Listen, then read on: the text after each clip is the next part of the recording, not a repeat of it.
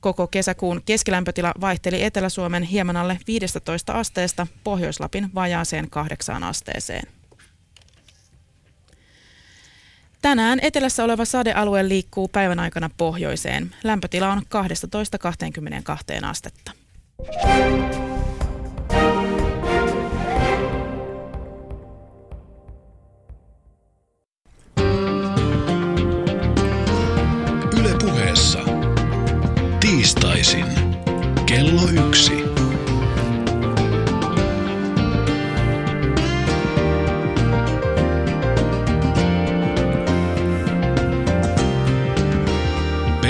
Sihvonen.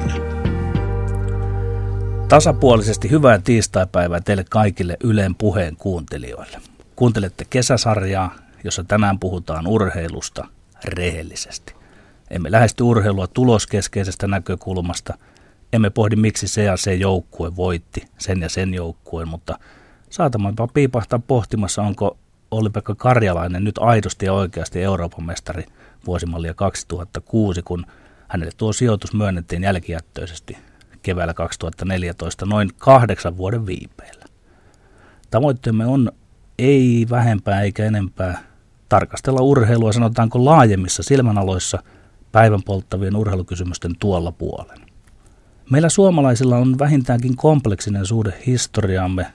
Emme ole päässeet vieläkään yli esimerkiksi kansalaissotamme traumoista. Edes siitä emme ole päässeet yksimielisyyteen, miten tuota tragediaa kutsuisimme. Tunteet estävät sanomasta neutraalisti, että se oli sisällissota. Tarvitaan yhä ja alati puolin tai toisin tai ylipäätään jotenkin värittyneitä ilmaisuja, kuten vapaussota, punakapina, veljessota tai luokkasota.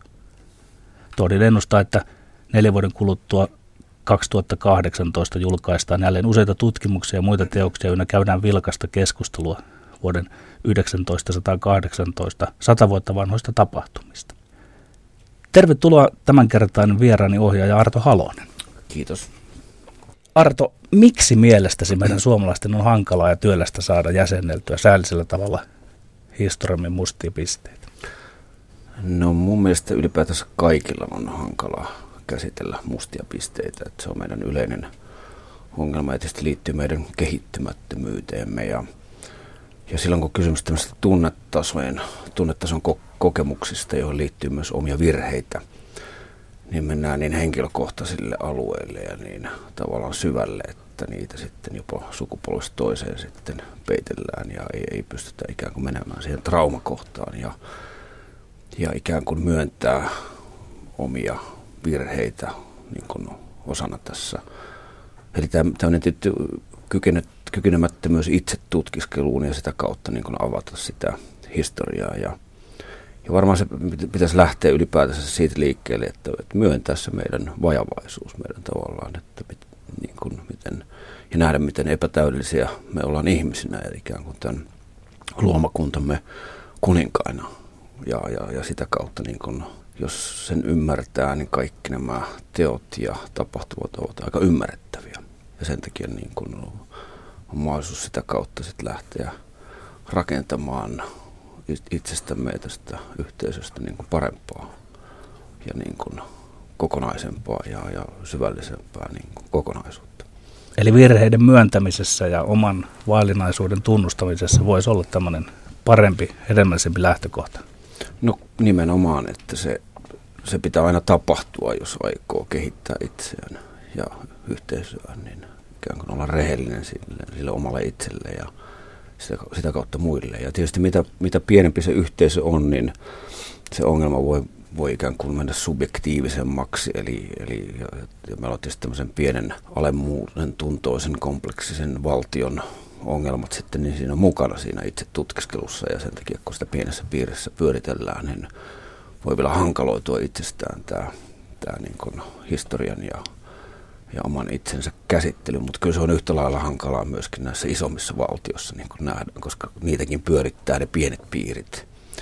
Ja sitten se taas ei niin kuin avaa sille objektiivisuudelle ja sille kaukokatseisuudelle ja, ja avaruudelle näkymiä. Kohta suunnataan enemmän urheiluun, mutta onko tässä nyt kyse enemmän sitten nähdäksesi tämmöisestä kollektiivisesta jutusta vai onko se ihan tämmöisellä mentaalihistoriallisella tasolla. Jos vielä palataan vaikkapa tuohon kansalaishistori- kansalaissotaan siinä mielessä, että kun siitä ei päästä eteenpäin, niin nämä kulkee tietyllä lailla suvuissa ja muuten nämä traumat.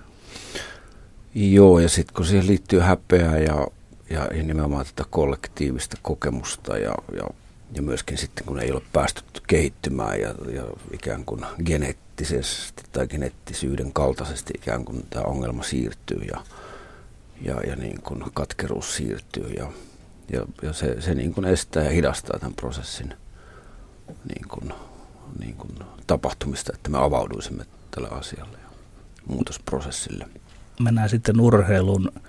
Suomalaisen urheilun ehkä syvin tragedia koettiin Lahdessa 2001, kun huippuhiihtäjät jäivät kiinni dopingista MM-kisoissa.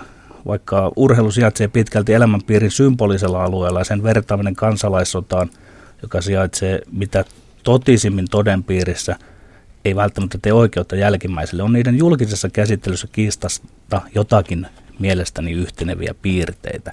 Kummassakin tapauksessa totuus kirpaisee – tai totuus on väärä toisen osapuolen mielestä.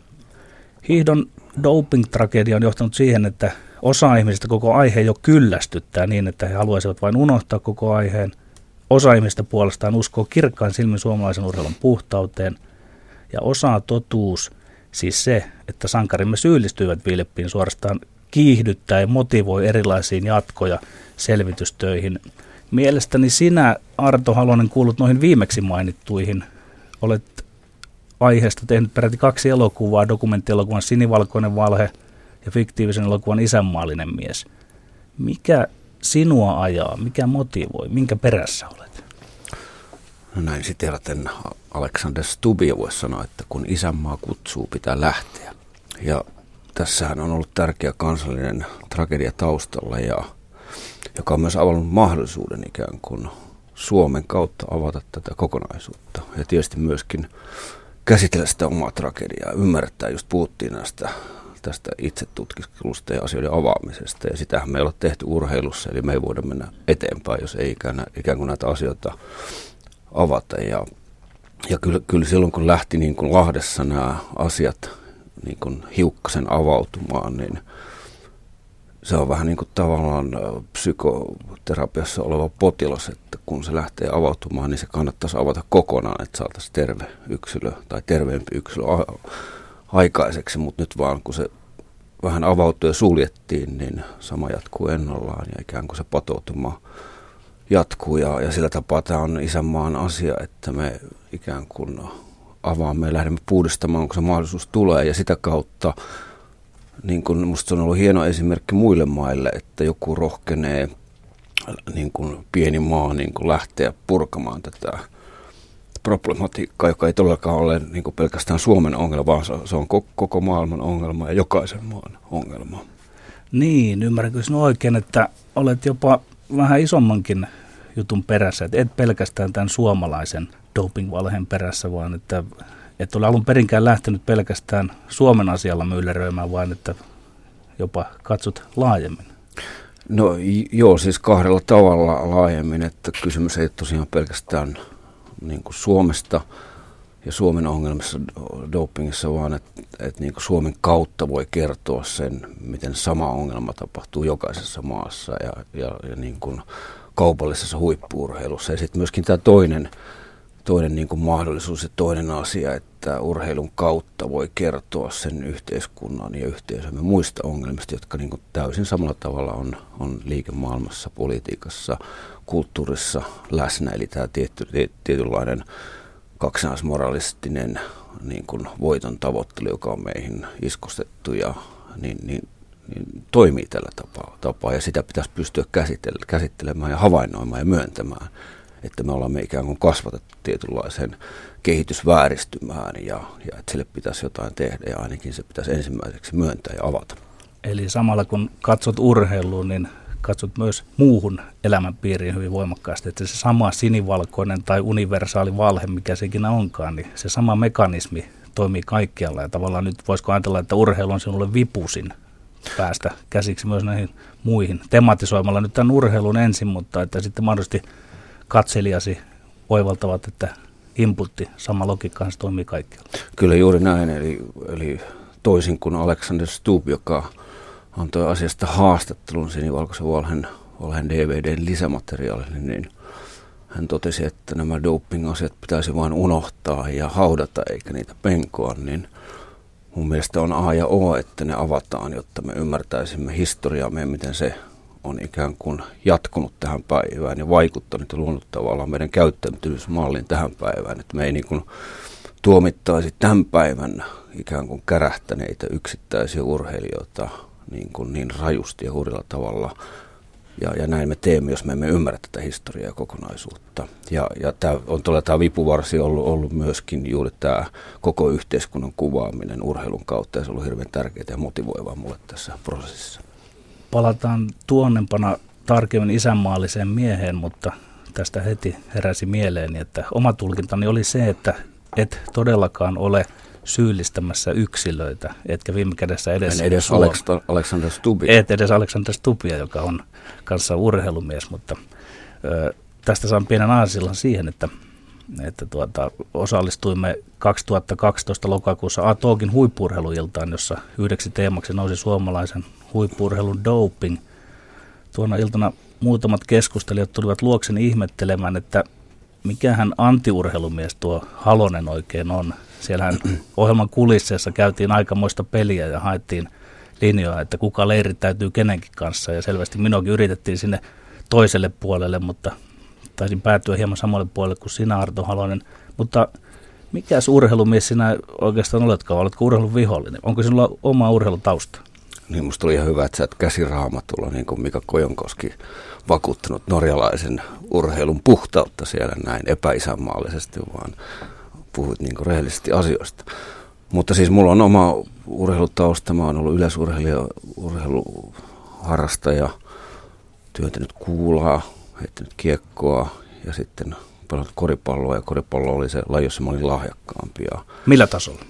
No mä pelasin miehissä sitten kakkosdivaria, me noustiin ykkösdivariin sitten niin kuin viimeisenä vuonna ja juniorina oli Joensu Katajassa ja oltiin silloin niin kuin parhaimmilla kuuden joukossa Suomessa, eli oltiin ihan kärkiporukoita ja mun itse asiassa tein sen valinnan, kun mä rupesin tekemään elokuvia aika aikaisessa vaiheessa, ensiksi amatöörinä ja sitten ammattilaisena ja, ja mä sitten ikään kuin mietin, että millä tasolla mä niin kuin pelaisin sitä koripalloa, että antaisin ikään kuin kaikkini sille ja, ja se pari, sitten mä Joensuun koripoikin lopulta pelaamaan ja mä pari kertaa olin palaamassa Katajan ja myös suuntautumassa muualle, kun kyselyitä oli, niin mutta sitten mä aina ikään kuin menin sen elokuvanteko edellä.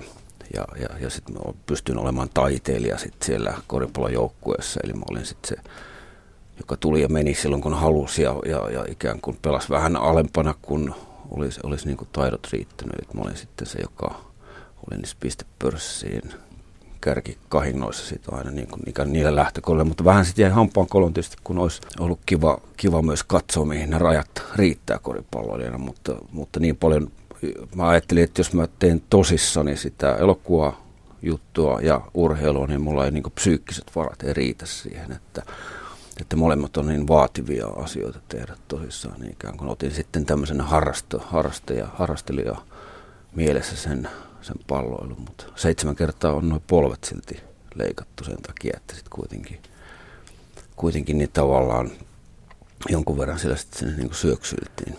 Joo, se kertoo, kun on polvia leikattu. Minultakin on leikattu, että on tulessa tultu oltua joskus ja aina sanon leikkisesti, että ne on niitä vanhoja sotavammoja, mutta siis sinulla on urheilutaustaa ja mielestäni...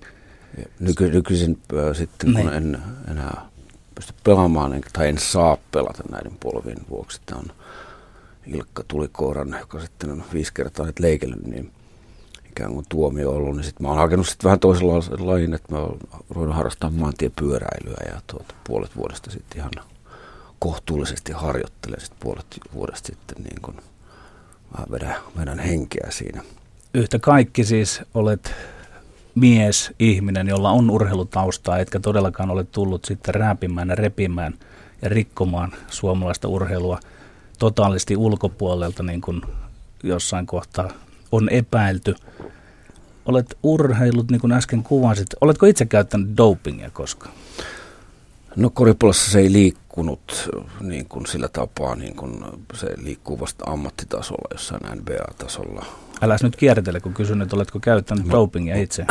Kiertelen tässä niin hitaasti, mutta siis sitten, sitten yllättävän nuoretkin saattoi mun aikana siellä yleisurheilussa käyttää. Ja, mutta mä en ollut, en ollut niin lahjakas kuulan työntäjänä, että kukaan olisi sitä mulle tullut tarjoamaan. Ja sen takia en, en jo onneksi joutunut tähän kiusaukseen ja, ja mielestäni en olisi ruvennut käyttämään, mutta, mutta jos mä olisin ollut lahjakkaampi ja joku olisi tarjonnut, niin mun on vaikea sanoa, miten mä olisin sitten vastannut, kun tavallaan ne, ne realiteetit oli mitä oli. Tunsin niin kuin sieltä Joensuustakin niin kuin henkilöitä, jotka käytti. Ne oli vähän mua vanhempia ja ei ihan sitä mun ikäluokkaa silloin, mutta, tuota, mutta se kulttuuri tuli hyvin nopeasti selville, että mitä, mitä yleisurheilussa ja, ja tietysti myös muissa huippuurheilussa tapahtuu ja myöskin niistä asioista puhuttiin ja jokainen, joka väittää toista – yleisön tai urheilun edustaja, niin kyllä väistämättä niin valehtelee tai sitten on, on jotenkin ollut hyvin yksinkertaisilla aseilla liikkeellä siellä, että jos ei ole niin kuin mitään tarttunut. Niin kuin Joo, mukaan. minä olin sen tason jääkiekkoilija, että siinä ihan lähipiirissäkin niitä pyöri niitä kiellettyjä aineita ja itse en käyttänyt. Näin jälkikäteen, voisinko sanoa, urheilujournalistina harmittaa, että en käyttänyt. Voisi kirjoittaa nyt jälkikäteen myöntää sen, että käytin ja kertoa niistä vaikutuksista, mutta että tuossa kun sanoit, että se, että siinä lähipiirissä jotkut käyttivät, niin oma kokemukseni on myös se, että yhtä hyvä luistelija kuin minä oli yhtäkkiä super paljon nopeampi luistelija kuin minä. Ja kyllä se on tietysti omaan ajatteluuni jättänyt jäljen ja tuonut minut tietyllä lailla tämmöiselle, voisiko sanoa, niin kuin realistiselle linjalle. Mutta mennään eteenpäin mistä se mielestäsi Arto Halonen kieli, että suomalaisen urheilun doping halutaan lakaista maton alle ja etenkin manageripiireissä? Se kieli tietysti, tietysti siitä, että siinä on sotkeutunut niin paljon ihmisiä, jotka tietysti suojelevat itseään ja manageritasolla on kysymys rahasta ja siitä menestyksen tuomista, tuomista lukuisista mahdollisuuksista tuottaa raha, rahaksi asioita ja Siksi siellä tietysti myöskin siellä meidän Aatoakin urheiluillassa yksi manageri, joka edustaa muun muassa – niin kuin doping-maailmassa olleen valmentajan niin kuin nykyistä huippuurheilijaa, niin oli varmaan siksi niin kovasti siellä äänessä ja tavallaan puhui, puhui niin kuin minun näkemyksiä vastaan, mikä on tietysti aina hyvä muistaa, että mä, mä jos kuka olen urheilijan puolella. Joo, tämä on mielenkiintoinen sikäli tämä koko suomalainen doping-keskustelu, että siinä kuitenkin taitaa viime kädessä tämmöiset yksityiset edut – aiheuttaa sen, että kumman puolen tulee ottaneeksi. Ja sitten se puoli voi vielä matkan aikana vaihtuakin, että en tiedä, kun sinäkin olet nyt taideteoksellasi perannut tätä ongelmaa, niin siinä vaiheessa, jos me vapauduttaisiin kollektiivisesti tästä koko kysymyksestä, niin voisiko sen jälkeen tavallaan yksilöiden motiivitkin olla vähemmän, sanoisinko peräti likaisia tai henkilökohtaisia tai subjektiivisia? No kyllä ne voisi tietysti, mutta ongelmahan se on, on, että kun siinä tietysti linkittyy sen rahan ja vallan kautta, niin monia juuri näitä, yksi, yksi, tavallaan näitä yksityisiä etuja, jotka on niin primääriä ikään kuin käyttäytymismalleja, mitä meillä on, niin tavallaan että et siihen kietoutuu se ihmisyyden niin kuin koko problematiikka ja tämä molemmat meidän hyvät ja huonot puolet ja tämän kehitysvääristymän problematiikka. Ja sen takia totta kai se on liikaa vaadittu, että joku paljastus tai elokuvat niin kuin avaisi tämän heti tämän asian, mutta että jostain se pitää käynnistyä ja sitä kautta niin kuin, että päästäisiin siihen itse tutkiskeluun, tutkiskeluun ja, y- ja ymmärrykseen. Se, mikä minua niin kuin itseäni ja niin kuin yllättää näissä, näissä niin kuin leffassakin tai leffossakin nähdään – ja, ja sitten kun näitä, näitä ihmiset, jotka on reakt, reagoineet täällä huippurheiluillassa ja muussa, niin, niin tavallaan ne, eikö ne ymmärrä, että ne tulee paljastaneensa itsensä sen, että niin. ne tietävät dopingista ja ovat siinä mukana silloin, kun ne käyttäytyy noin ja, ja pistetään käsi raamatulle ja, ja hyökätään jotain vastaan, hyökätään jotain ihmistä vastaan, joka puhuu totuutta jota kukaan ei oikeasti uskalla haastaa oikeuteen, koska tiedetään, että siellä on totuus ja siellä marssi, marssi sellainen oikeus, oli niin paljon ihmisiä todistamaan näitä vastaan, että ne on yksinkertaisesti kusessa. Niin silti ne tavallaan, niin kuin se röyhkeys on mennyt niin pitkälle, että ne ikään kuin uskaltavat vielä käyttäytyä noin naurettavasti, niin ne paljastavat itsensä sitä kautta. Oma tulkintani on myös se, että mitä tietysti en oikein voi todistaa, mutta että joskus kun käydään keskusteluja, niin pitää vähän tulkita yli. Ei mennä vaan vallitsevan moraalin mukaan, vaan tietyllä lailla etiikan mukaan. Etiikkahan tutkii sitä moraalia, miten näitä keskusteluja käydään, niin olen ollut huomaavina niin, että urheilulajeissa, joissa tavallaan eniten arvellaan olevan dopingia käytössä ja merkittäviä suomalaisia sankareitakin kuuluu tähän kategoriaan, niin he jos ketkä ovat ensimmäisenä julistamassa oman lajinsa puhtautta ja eikä sekään vielä riitä, vaan ovat arvostelemassa erittäin voimakkaasti niitä, jotka ovat jo jääneet kiinni. Eikö, eikö tämä ole aika hävytöntä? Kyllä juuri, ja se, se tietysti niin kuin, samalla kun mäkin puhun näin kärkkäästi, niin samalla myös mä ymmärrän tavallaan näitä ihmisiä. Mä ymmärrän tätä, tätä problematiikkaa ja tätä maailmaa, ja mikä on syntynyt, ja, ja miten tää, nämä ihmiset on muodostuneet täl, tällaiseksi, mutta tämä on niin hämmentävä tämä, tämä Omertan kaltainen, Omertan lain kaltainen systeemi ja, ja noin, että, että, ja miten hyväksytään se, että kun se yksi jää kiinni, niin sitä saa sitten lyödä. Ja se on niin laillista tai jopa kuuluu asiaan, vaikka sä oot itse samanlainen. Ja se on niin tavallaan se koko järjestelmän niin oleellinen sääntö, että se pitää tukkia se, se reikä – eikä niin kuin tavallaan niin kuin aukasta tai kertoa, että ehkä minäkin tiedän ja ehkä tuokin ja ehkä tämä ei tehnytkään väärin, vaan niin kuin, niin kuin loistavalla näyttelijäsuorituksella vetää.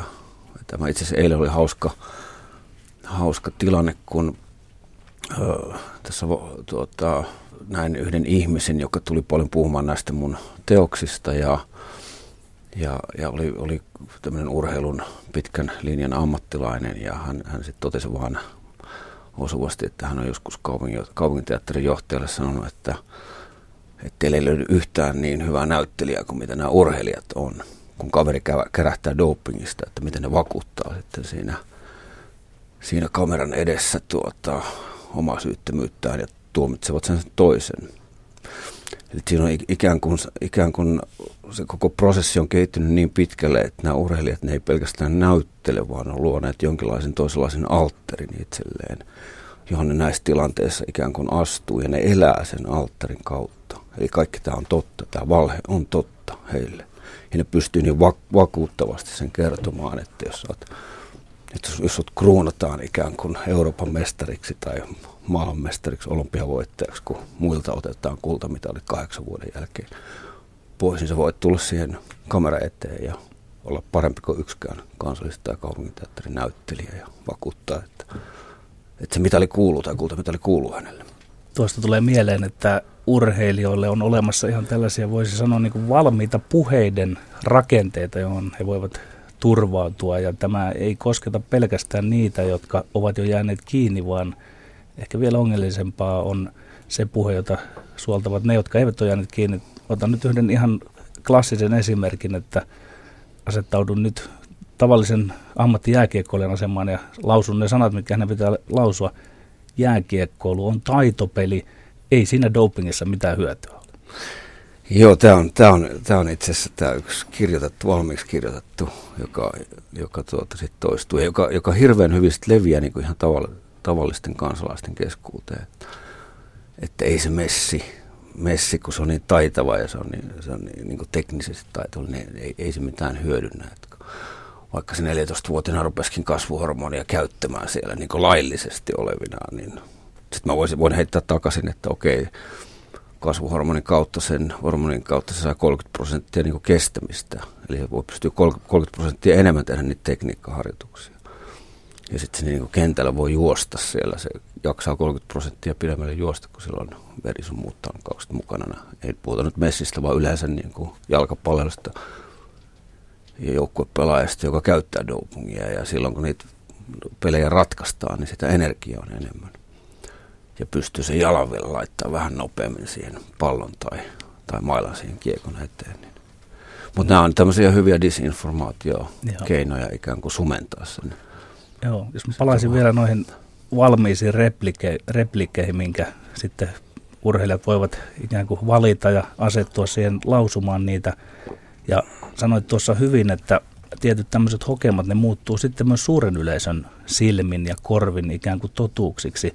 Onko se kuitenkin niin sitten, että ihminen haluaa mieluummin takertua niihin hyvää tai urheilusta hyvää tarkoittaviin lauseisiin ja siitä tulee niin kuin hetkellisesti totuus, että, että hyvin monia lajeja kansan silmin puhdistettu sillä, että on vain nämä hokemat, jotka sitten on ikään kuin otettu toteen. Juuri näin, ja tietysti siinä on hyvä muistaa se, että ne, niissä ho- hokemissa on myös suuri totuus, eli 95 prosenttia on sitä urheilijan omaa hyvyyttä, lahjakkuutta ja harjoitusta ja työtä, mitä ne on tehnyt. Ja, se doping on sitten se viimeinen 5 prosenttia, joka sitten näissä rahaan liittyvissä huippulajeissa se on niin kuin vaan vaaditaan. Muuten sä jäät sen kärjen ulkopuolelle. Ja, mutta sulla pitää olla tämä loistava niin kuin tekniikka tai kyky pelata jalkapalloa, jääkiekkoa tai muuten sun pitää olla superlahjakas siinä joka tapauksessa. Ja, mutta summa summarum, kun puhuttiin, puhuttiin, että miten nämä näyttelee niin hyviä, mitä ne tekee sitä ja sitä, mitä ne lopulta, minkälaiseksi ihmiseksi ne muuttuu, niin, muuttuu, niin on se hurjaa, kun me ollaan tämmöinen järjestelmä luotu, joka ihmiset tekee tämmöisiä.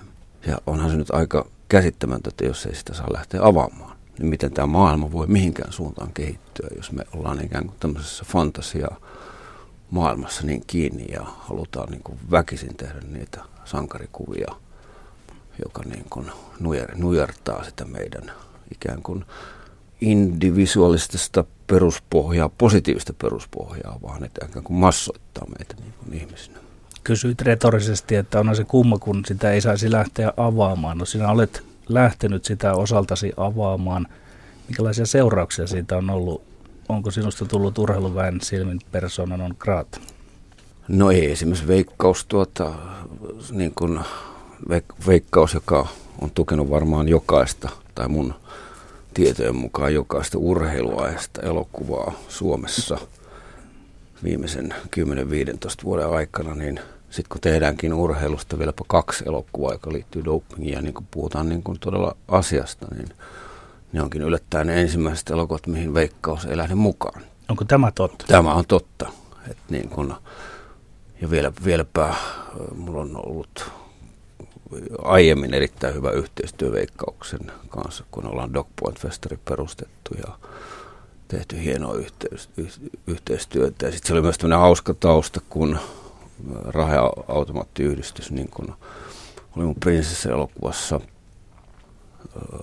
yhteistyökumppanina. Meillä oli erittäin hieno yhteistyö, syntyi tämmöinen koulukampanja ja ja RAY ei aivan normaalisti tue elokuvatuotantoa, ei se tavallaan niiden tehtävä, mutta nyt se tavallaan oli tämmöisen mielenterveysteeman kautta linkitty ja, ja sitten neuvottelin myös heidän kanssaan tästä, tästä doping-jutusta. Ja niin siellä, siellä oli semmoista avarakatseisuutta ja ne sanoi, että mutta tämä on vaan semmoinen, että meidän pitää saada veikkaus mukaan. Mutta tämähän voisi olla semmoinen mahdollisuus, koska veikkauksen yksi pomoista oli aiemmin puhunut RAYlle. Tehdään joskus tämmöinen tämmöinen panostus johonkin doping-aiheeseen, elokuvaan tai teokseen. Että panostetaan yhdessä rahaa, että silloin kun tulee tämmöinen mahdollisuus. Mutta nyt kun tuli kaksi elokuvaa, jotka puhuu dopingista niin kuin totuudellisin termein, että se ei ollutkaan tämmöinen feikki, feikki doping teos, niin kuin näitäkin tehdään. Että kerrot, kerrotaan vaan se pieni, että yksi prosentti käyttää ja muut ei. Ei kerrota, että kaikki käyttää huippulaisessa, niin – niin tämä oli liikaa ja, ja ei siihen lähtenyt feikkaus, eikä lähtenyt RAY, joka tavallaan ei niinku kuulunut niille, mutta että ne yritti auttaa siinä. No et varmaan Eli, ole kovin yllättynyt tästä sitten kuitenkaan jälkikäteen, kun mietit asioiden loogista kulkua. No siis en, mutta tavallaan tietysti mä oon hyvin pettynyt siihen. Musta niin kuin, että tavallaan se on kuitenkin tämmöinen, että sen ei, veikkauksen ei pitäisi olla ikään kuin urheilun ikään kuin sitä valheellista puolta, puolta tukeva organisaatio, vaan se pitäisi olla niin kuin kanava, niin kuin, tärkeisiin yhte, niin kuin, joka tukee tärkeitä yhteiskunnallisia asioita niin kuin Suomessa veronmaksajien rahoilla. Ja nyt me oltiin kyllä niin ytimessä kuin voi olla. Ja sitten kun niin, sen verran vielä, että, että totta kai sitten niin kuin on, on tullut paljon urheilumaailmasta hyvin kaksinaisia reaktioita, että monet ihmiset, on, jotka mä oon tuntenut, on, on muuttunut etämmäksi ja, ja ikään kuin tullut vähän tämmöinen viileämpi suhtautuminen, mutta sitten monet on ollut todella ylpeitä tästä ja, ja niin kuin lähestyneet. Että ei, vaikka veikkauksella ei ole veikkaukselaiset peukuttaneet näitä projekteja, niin sitten kuitenkin yllättäviä urheilun johtajia ja taustaihmisiä on tullut kehumaan ja, ja niin kuin tukemaan tätä, tätä prosessia, mitä me ollaan tehty. Siirrytään näihin taideteoksiisi dokumenttiin ja sitten fiktiivisempään isänmaallisen miehen. Olin isänmaallisen miehen siinä ensiltä, miksikä kutsu vierasnäytöksestä sanotaan, ja tarkkaili siellä vain ihmisiä, niin se ei ollut ihan kaikille urheiluväen tyypeille ihan yksinkertainen homma ilmaantua sinne, ja, koska siinä ehkä tavallaan sitten tulee ottaneeksi jonkun puolen. Mitä isänmaalliselle miehelle kuuluu? No oikein hyvä.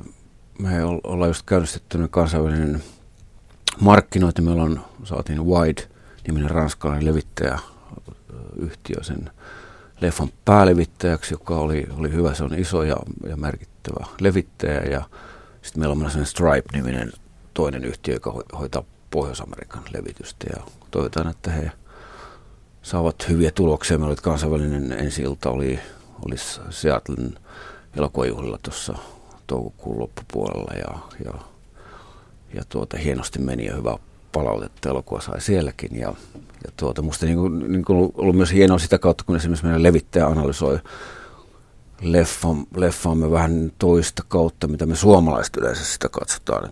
Totta kai sitä huumorista pidetään myös ulkomailla, mutta myöskin jotenkin arvostettiin sitä, että se on sympaattinen tar- tarina, miten pieni maa ja pieni joukko ikään kuin käy tämmöisiä isoja vastaan, että Neuvostoliiton ynnä muiden isojen maiden ylivaltaa vastaan, niin ikään kuin niillä vähän kotikutoisilla konsteilla.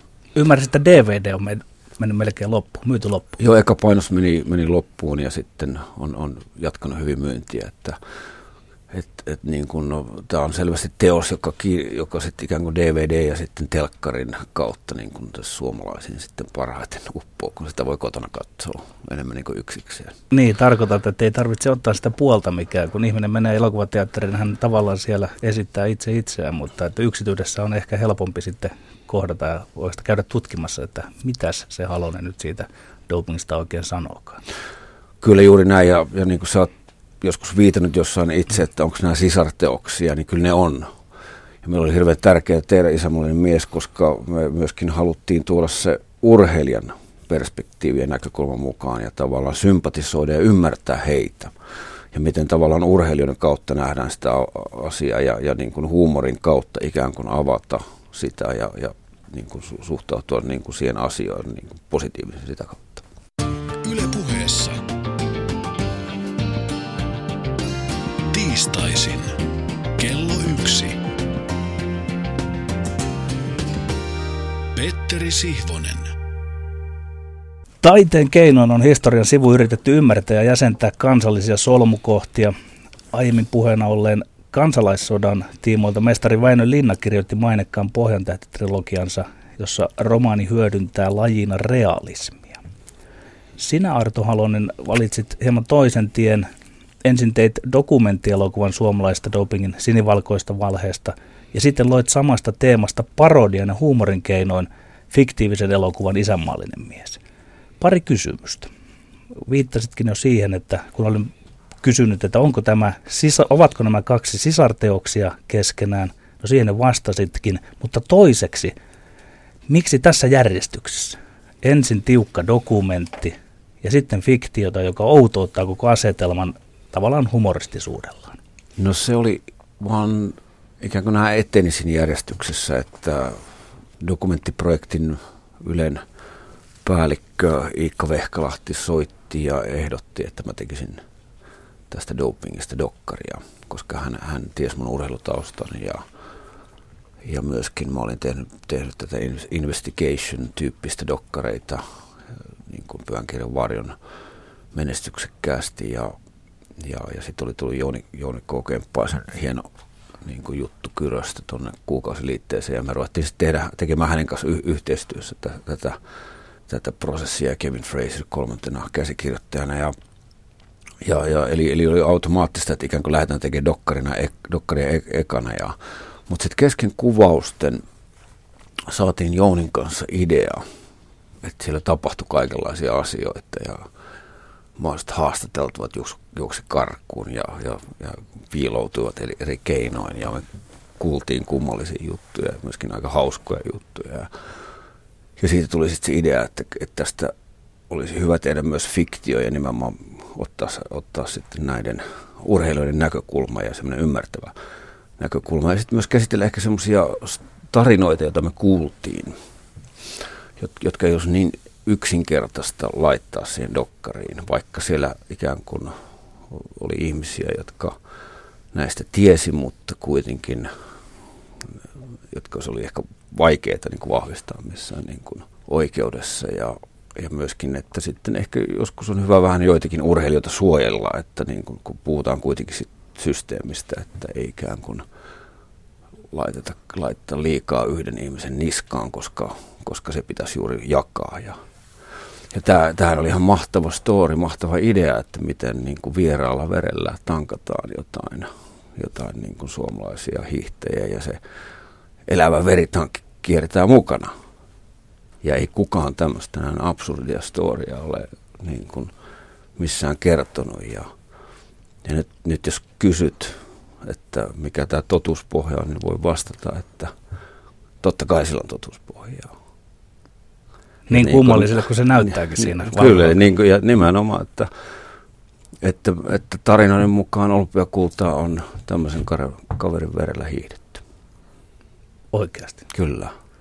Eli Mut, siinä elokuvassahan, jos ne kuulijat, jotka käyvät sitä on nähneet, niin se on aika, voisi sanoa niin kuin absurdia, kun tavallinen suomalainen mies kulkee hiihtomaajoukkueen mukana ja siihen pannaan sitten suomineito hiihtäjä pitkälleen sängyllä ja vierelle sitten tämä isänmaallinen mies, jota Martti Suosalo ansiokkaasti näyttelee. Ja sitten suorastaan johdetaan verta ihmisestä toiseen, mutta nyt tohdit tässä heittää, että sillä on jonkunlainen todenperäkin. Itse tulkitsin sitä vähän niin kuin, että siinä lyödään yli.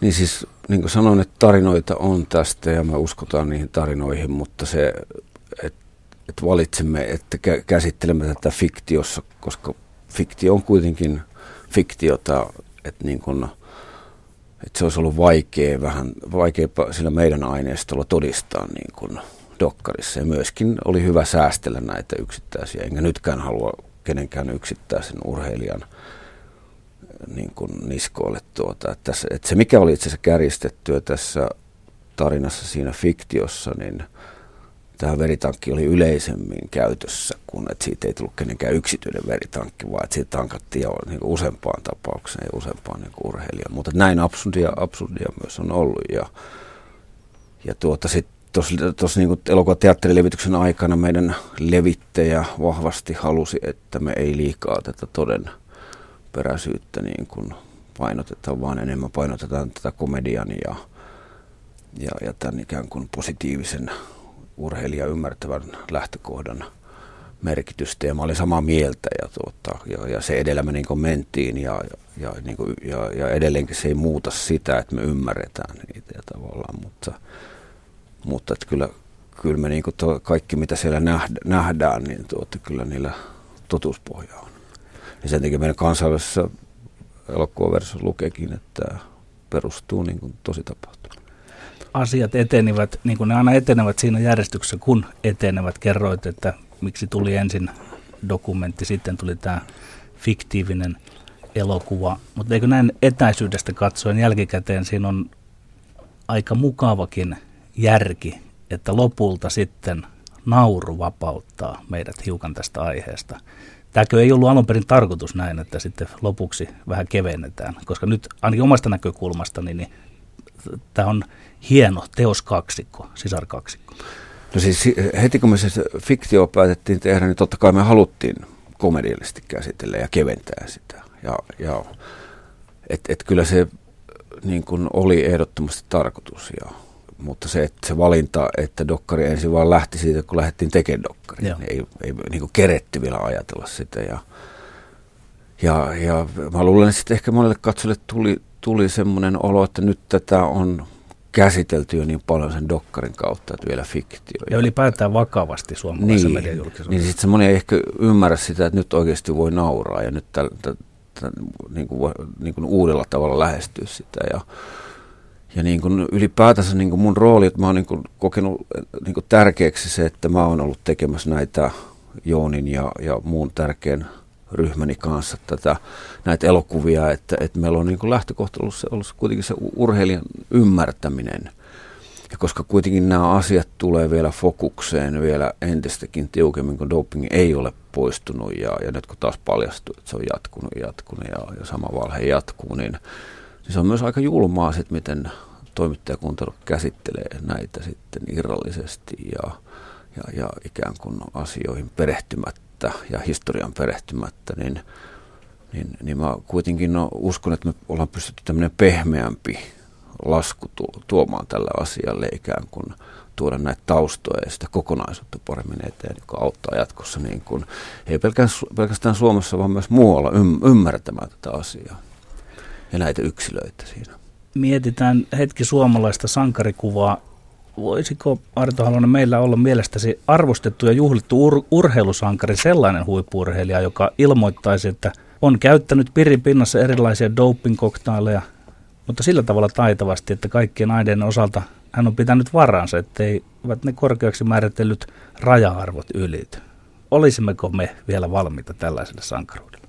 Tällä hetkellä ei ihmiset. ihmiset siis, tämä on itse asiassa minusta iso ongelma se sankarikultti, jota tavoitellaan, jota niin kuin vähän niin kuin väkisin luodaan. Et, ja se on tämän koko, koko ikään kuin niin kuin heijastuma siitä meidän kehittymättömyydestä, että me tarvitaan niin kuin suuria sankareita, vaikka miten pieniä marginaalien eroilla me halutaan luoda niitä sankarikuvia ja me halutaan sitten myös nähdä ne sankarit puhtaina ja puhtoisina, jotta me voidaan elää niiden kautta.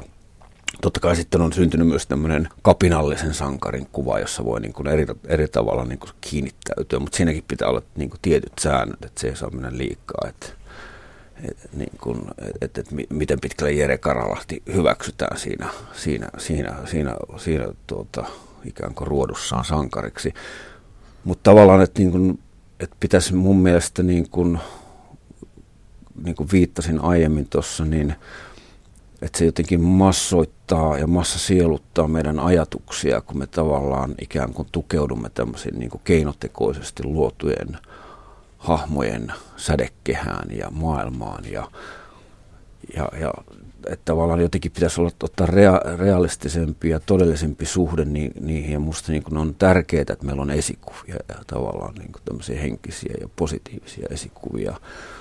Mutta että niitä ei pitäisi niin kuin keinotekoisesti, valheellisesti luoda, koska silloinhan se valheellistuu se koko yhteiskunnan kuva ja niiden, niin, niin myös se massojen käyttäytyminen, vaan että niin kuin pitäisi niin kuin pyrkiä juuri tähän, että niin kuin löydetään ne hyvät esikuvat ja annetaan ne oikealla tavalla mut vaikuttaa, mutta ei, ei todella niin kuin, niin kuin, niin kuin jonkun epätoden realismin kautta.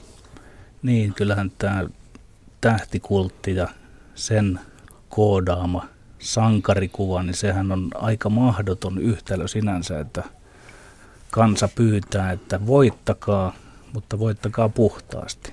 Si- siinä on painolastia urheilijoille, siinä on valmentajille, jopa järjestelmälle ja jollakin lailla tulkitsen, että kun asetelma on niin mahdoton kuin se on, niin sen takia isänmaallisessa miehessä annat tavallaan synninpäästön aika monille tahoille, mutta siitä huolimatta armottomasti kerrot, että mistä on kysymys. Kyllä, juuri näin. Ja, ja tuota,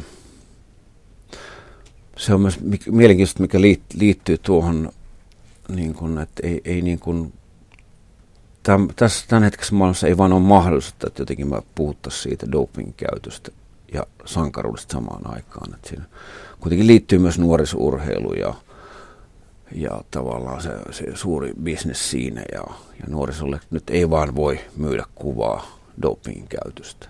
Se on niin eettisesti jo niin väärin, niin sitten on ikään kuin valittu tämmöinen kaksinaismoraalisesti niin kuin vielä kummallisempi tie, että hyväksytään se salaisesti ja myydään jotain toista valheellista kuvaa. Ja tämä yhtälö tietysti korruptoi sitä yhteiskuntaa ihan yhtä lailla. Semmoinen lyhyt ja ytimekäs kysymys, että sallisitko sinä dopingin huippurheilussa? No mä oon aina tähän vastannut, kun, kun että mä, mä en niin suoraan sano en enkä kyllä, mä oon aina vastannut, että oleellisinta on, olisi niin tässä ajassa tuoda kaikki faktat kehiin ja kertoa, että mitä on tehty ja mitä tapahtuu nyt. Ja sitten keskustella niistä, niistä yhdessä ja sitten päätös yhdessä, että mikä on järkevin tapa suhtautua dopingiin. Nyt me koko ajan tuomitaan tai tuetaan tätä, tätä väitettä lähtökohdilla, että me ei tiedetä kaikkea. Että me ollaan niin pieniä lapsia, joille annetaan vain murusia todellisuudesta ja sitten kuitenkin pyydetään mielipiteitä siitä asiasta. Ja niin kuin mä en sen takia lähde myös itse sanomaan omaa, vaikka nyt tiedon poikkeuksellisen paljon, paljon. Mun mielestä oleellisinta, että meidän kaikkien pitäisi tietää tästä asiat ja kaikki faktat, jotta me pystyttäisiin jotenkin sitä kokonaisvaltaisesti käsittelemään. Jos vielä palaan tuohon sankarikuvaan, mainitsit Jere Karalahden. Keväällä uutisoitiin yhden kaikkien aikojen pitkän matkan juoksijamme ratkenneen taas ryyppäämään. Sosiaalisessa mediassa monet näyttivät pettyneen, kun heidän lapsuuden ja nuoruuden sankarinsa tuolla tavalla sortuu. Kotikaupungissa niin Hämeenlinnassa erään pelaajan kattoon nostettu jäädytetty pelipaita vedettiin sieltä alas sen jälkeen, kun selvisi, että kaveri sortui pelaamaan uransa jälkeen huumeiden kanssa. Tekee mieli sinulta, Arto Halonen, kysyä, että miten on, velvoittaako urheilijuus myös uran jälkeen nuhteettoman elämään mielestäsi? Se on aika absurdi vaade, kun yleensä, yleensä nämä urheilijat on kuitenkin dopingin kautta sen menestyksen, eli nuhteellisuuden kautta sen saavuttaneet, että sitten yhtäkkiä, yhtäkkiä pitäisi ruveta nuhteettomaksi. Ja, mutta se sankaruus velvoittaa tietysti niin kuin moni, monien, monien niin kuin sankarikuvien ikään kuin tukijoiden piirissä niin kuin siihen, siihen niin kuin nuhteettomuuteen enemmän ja, ja sen takia sitten tämmöisiä absurdeja ylilyöntejä ja tuomioita tulee – tulee. Ja siihen itse asiassa myös jännästi liittyy tähän sankarikuvaan, kun, kun että tykätään tosiaan tukea hetki ja sitten tykätään, tykätään myös lyödä. Että se on myös nautinnollisesti, ikään kuin muuttuu narsistiseksi koulukiusaajaksi sit siinä, kun se aika tulee ja ikään kuin se sankaruus, sankarimyytti ei enää ruokissua, niin silloin on kiva sitä päästä lyödymään ja hakkaamaan, koska siellä odottaa sitten taas uudet sankarit, jo, jo, joihin voisi tukeutua. Ja mutta, tämä ei, mutta on, on niin ihmiset kiva päästä myös lyömään ja hakkaamaan ja niin täyttää sitten niin kuin, niin kuin monenlaisia niin kuin ihmisten niin kuin kehittymättömiä piirteitä nämä, nämä henkilöt ja, ja tähänkin olisi hyvä herätä. Kun olet paljon tutkinut doping-asioita, oliko ylipäätään vaikea aina päästä kaikkien lähteiden äärille ja selvisikö sieltä, että kuinka kiinteä esimerkiksi raha liittyy tähän kaikkeen. Onko, onko huippuurheilun doping bisnes jollekin taholle vai onko se kovempi bisnes tämä salikäyttäjien doping homma?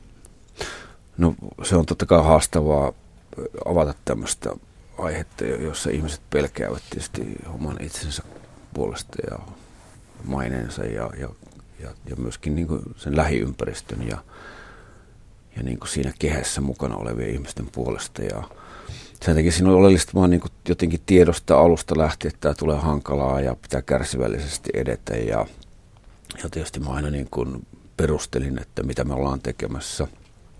Että me yritetään laajemmin käsitellä tätä ja, ja, ne omat motiiv, motiivimme ja, ja niin kuin sitä kautta avata. Ja, ja sitten oli paljon tämmöisiä niin kuin hienoja keskusteluja joidenkin urheilijoiden kanssa, jotka ei lopulta tulleet niin kuin mukaan, mutta jotka niin meinas tulla tai harkitsi ja, ja käytiin niin kuin filosofisesti pohdittiin ja mietittiin ja, ja ne myös avasi asioita, mutta mitä mä en käyttänyt tässä, kun oli tavallaan luottamuksellisesti juteltiin ja se oli yksikin, yksikin tuota Pohjois-Suomen mies sanoi, että että kyllähän mä niin mielelläni tulisin, mutta ajattele, kun mun larvi heitetään siihen tuota, televisioruudun keskelle ja tuota, minä pälätän tämän koko totuuden.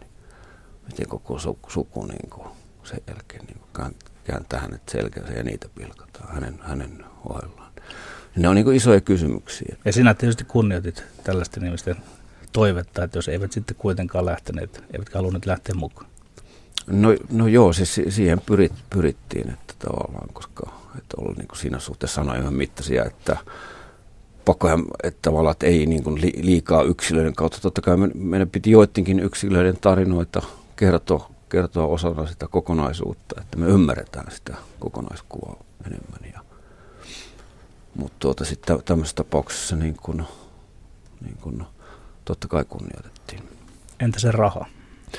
Niin, tämä pääpointti, tämä raha, raha niin se, sehän totta kai se sanelee niin kun, ja mitä ja se, niin se linkittyy niin kuin moneen asiaan. Se totta kai linkittyy sen urheilijan menestykseen. Lääketeollisuus hyötyy.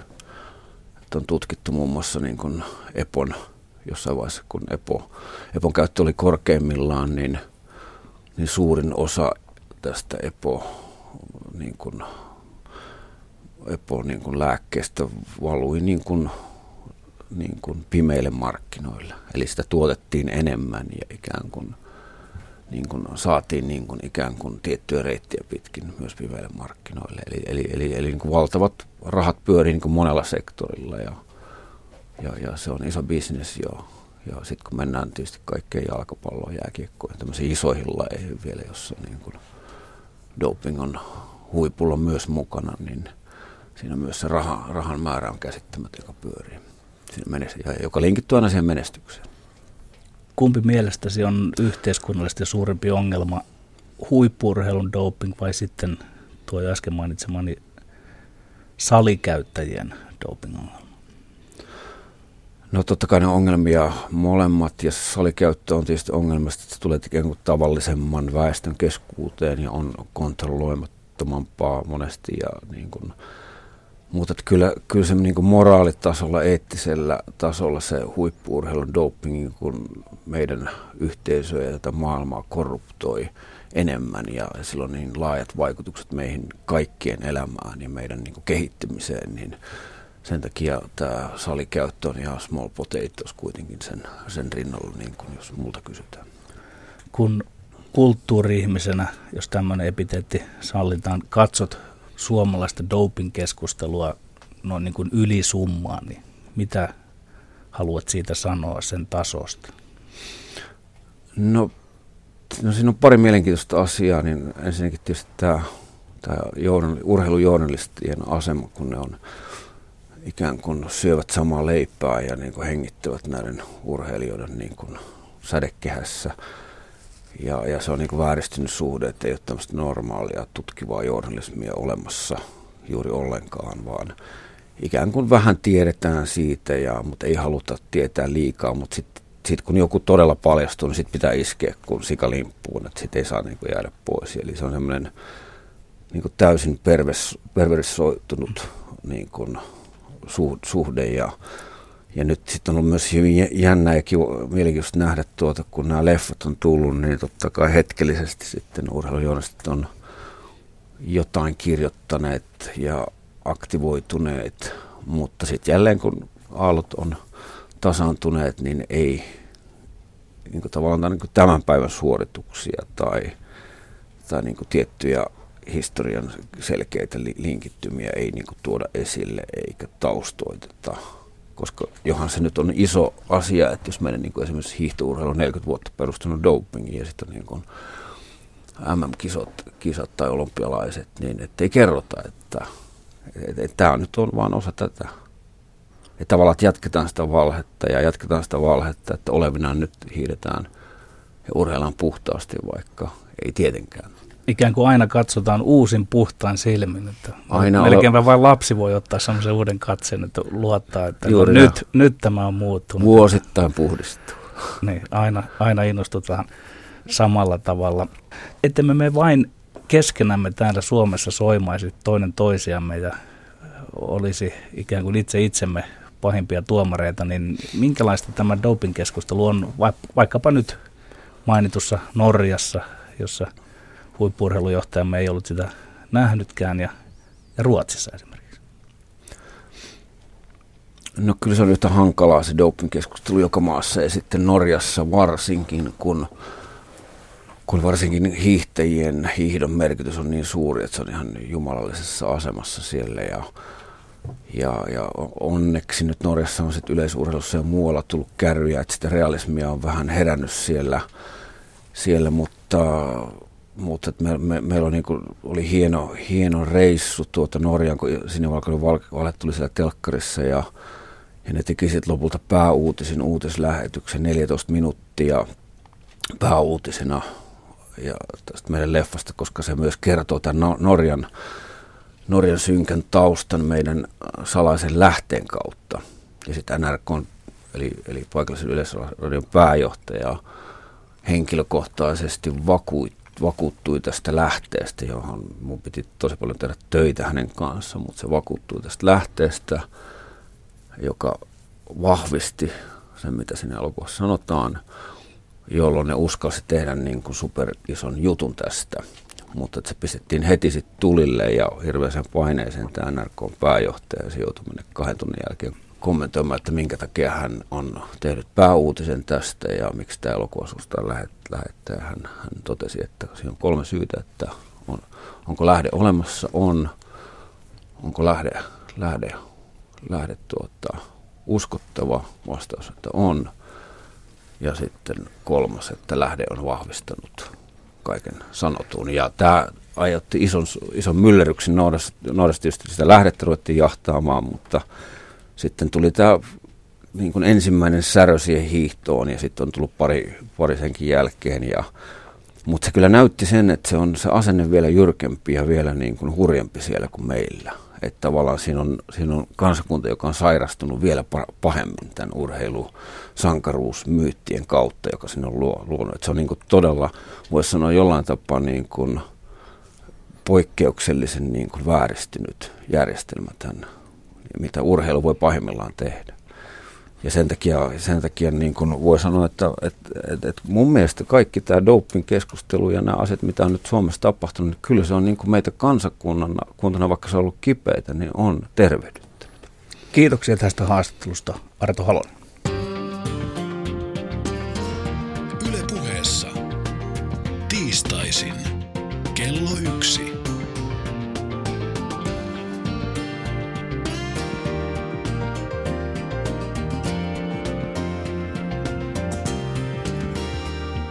Sihvonen. Petteri Sihvosen vieraana oli muun muassa Sinivalkoinen valhe ja Isänmaallinen mies, elokuvien ohjaaja Arto Halonen. Viikon kuluttua rehellistä puhetta Sihvosen kanssa on puhumassa entinen huippurheilija Manuela Bosko. Huomenna sitten Yle puheen kello yhden kesämiehenä on Tommi Liimatta, jonka tämänkertaisen yksinpuhelun otsikko kuuluu Täällä on siivoojat sitä varten.